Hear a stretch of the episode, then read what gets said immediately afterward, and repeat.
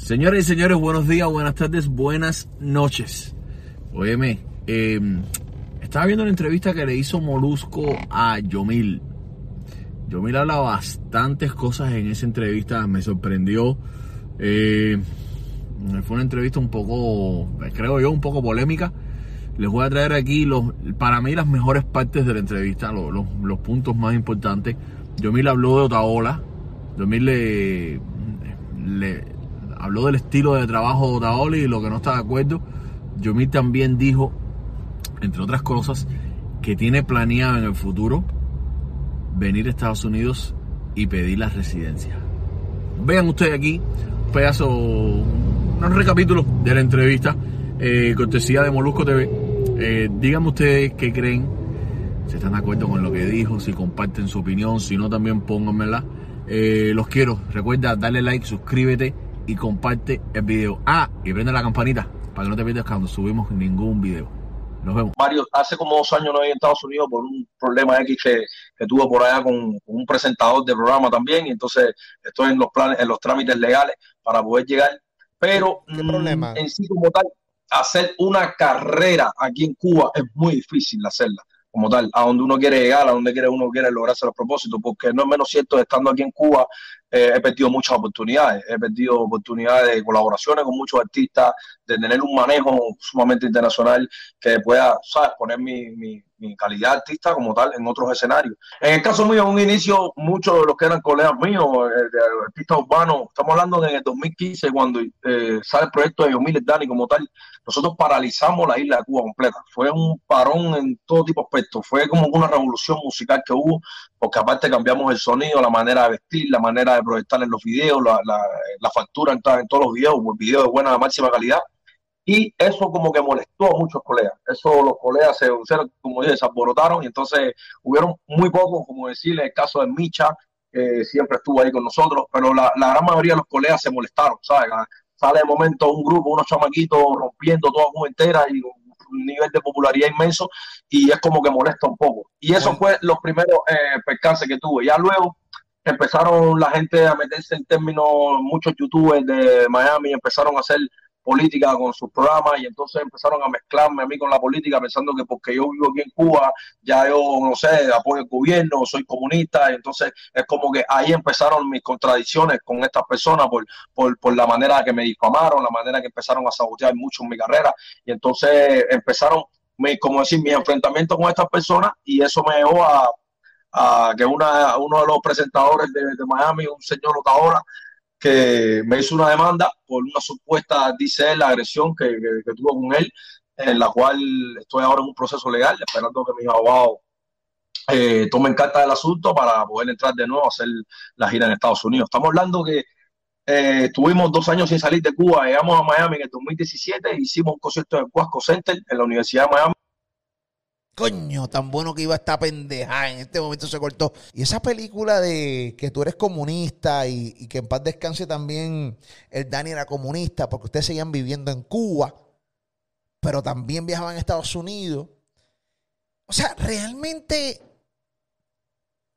ser comunista, o sea, eh, eh, tú eres pro Fidel o pro lo que sea, de, porque simplemente te quedaste en Cuba.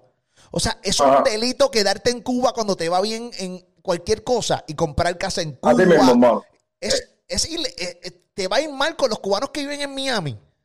No, y, y los cubanos que estaban que estaban tratando de que estaban en Miami, lo que estaban diciendo era que nosotros íbamos a Estados Unidos a recoger dinero para llevárnoslo a Cuba y no pagábamos impuestos porque íbamos supuestamente por un, por un intercambio cultural en el cual Yomil Dani es el único grupo cubano que no iba a Estados Unidos por intercambio cultural. ¿Por qué razón? Porque nosotros tenemos nuestra propia empresa en los Estados Unidos, Tractor Music, y nosotros claro. pagamos nuestros impuestos, pero yo nunca, ¿qué pasa? Yo todas las, las, batallas que he tenido, nunca he salido por las redes sociales aclarando nada de lo que se dice de mí. Yo veo que el tiempo lo decida y demuestro con resultados. Y simplemente con el tiempo demostraron de que muchos de ellos estaban mal. Entonces, ellos me atacan a mí porque yo decidí vivir en Cuba, porque estoy tranquilo en Cuba, porque no tuve la necesidad de quedarme a vivir en otro país para poder tener mis mi, mi cosas, mi, mi, mi, tranquilidad. Y entonces, por simplemente ese simple hecho, ya te catalogan ya como que eres comunista. Entonces, eso es una gran difamación y aparte de eso, sabotaje, eh, bullying como tal. Eh, y hacia la persona, porque aparte están jugando con, con, mi comida, están jugando con mi futuro, están jugando con una carrera de muchos años y muchos sacrificios y mucho trabajo, hermano. Y para que te cataloguen así esa, de esa manera. Entonces es, como que bien difícil estar viviendo aquí y a la misma vez tener popularidad, ¿entiendes? Es como que la gente siempre busca lo más mínimo. Y lo que te decía el caso de los colegas, los colegas fueron bien brutos, mano.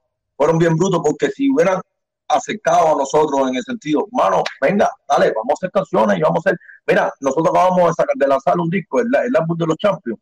Es el primer disco que se logra reunir a el 90% casi de los artistas urbanos de Cuba. ¿Cuál es tu manera de pensar entonces de, de, de, de, tu país? O sea, sabemos que te quedas porque a ti no te importa un carajo irte a Estados Unidos, porque a ti te ha ido bien viviendo en Cuba. Te atacan porque tienes éxito y regresas a Cuba con dinero americano. Eh, y eso les molesta a los que se tuvieron que ir de Cuba porque no están de acuerdo de la manera en que se maneja Cuba, del comunismo, por Fidel, por los profidel, que, que, que yo he visto videos de gente que son profidel, de gente que son comunistas, que salen a las calles y que atacan a los que no creen en ese gobierno. Yo lo he visto, lo he visto.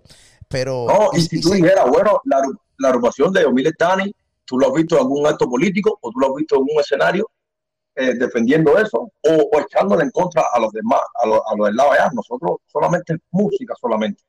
Yo lo que creo es que, que al cubano lo han educado de una manera sumamente envidiosa, ¿sabes? Como que, como enseñaron que todo tiene que ser, todo el mundo tiene que ser igual, que todo el mundo tiene que ganar igual, que el pago gana lo mismo como un universitario, y porque así está, como decir, nuestra comunidad cubana, que eso es algo que está sumamente mal. Entonces creo que esa doctrina se la han llevado muchas personas también para Miami. Y entonces si ven que tú estás en Cuba y, tienes una casa buena, tienes un carro, tienes dinero, estás teniendo una vida tranquilamente, ya eso molesta, ¿sabes? Es como que tú no puedes estar así porque tú vives en Cuba y en Cuba todo está mal y en Cuba, eh, mano, yo me lo gané por el fruto de mi trabajo. Y entonces tenemos una persona que está ganando mucho dinero, sentado atrás de, de, un lugar, eh, eh, viviendo de la política al 100%, y aparte de eso te, te, te coge a ti para hacer contenido y aparte de eso para difamarte, hacerte bullying, es como que te molesta. Tú dices, hermano, estás mal, ¿entiendes? Porque estás empleando los mismos métodos que te hicieron salir de allí o que te enseñaron o que aprendiste, lo estás llevando a la actualidad. Y no en tierra, y lo estás llevando en tierra supuestamente democrática. O sea que tú estás dispuesto, bueno, ya con el hecho de vivir en Cuba, tú estás dispuesto a perder oportunidades con el hecho de vivir allá. Está relax claro, tu país. No, y, tengo pensado, tengo pensado eh, cuando se resuelva todo que podamos llegar a Estados Unidos, eh, hacer una estancia en Estados Unidos también, ¿sabes? Como tal. Y estar en los dos lados. Claro, en, el cual a lo mejor pueda resolver, si Dios quiere, alguna residencia o algo que en el cual me permita, oye, quédate un momentico, dale, voy un momentico, saco un, pasaje y voy un momento a Miami, grabo, hago lo que haga falta que hacer y estoy, tú sabes, en constantemente interacción ahí junto con Miami.